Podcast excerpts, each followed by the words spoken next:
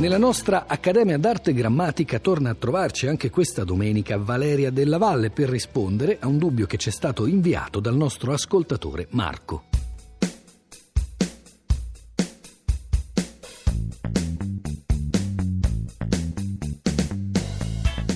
Caro Marco, ci chiedi se eh, la forma del verbo potere usata dal presidente emerito eh, Giorgio Napolitano eh, in un dibattito con Salvatore Settis, la forma potetti, è corretta oppure se è da considerarsi oramai solo un arcaismo un po' curioso. Eh, ecco, eh, in effetti il passato remoto del verbo potere corrisponde alla forma più comune potei, quella che usiamo tutti. È più comune, dicevo, rispetto a potetti o addirittura possetti. Ecco, queste due forme sono oramai avvertite come arcaiche. Probabilmente ecco, per spiegarci l'uso che ne ha fatto eh, il presidente napolitano, ecco, probabilmente eh, il presidente parlando e scrivendo si serve, eh, beh, non sto a dire che si serve di un perfetto italiano senza accento, ma per quanto riguarda queste eh, particolari, probabilmente predilige per abitudine o per eh, vezzo personale, ecco, predilige, preferisce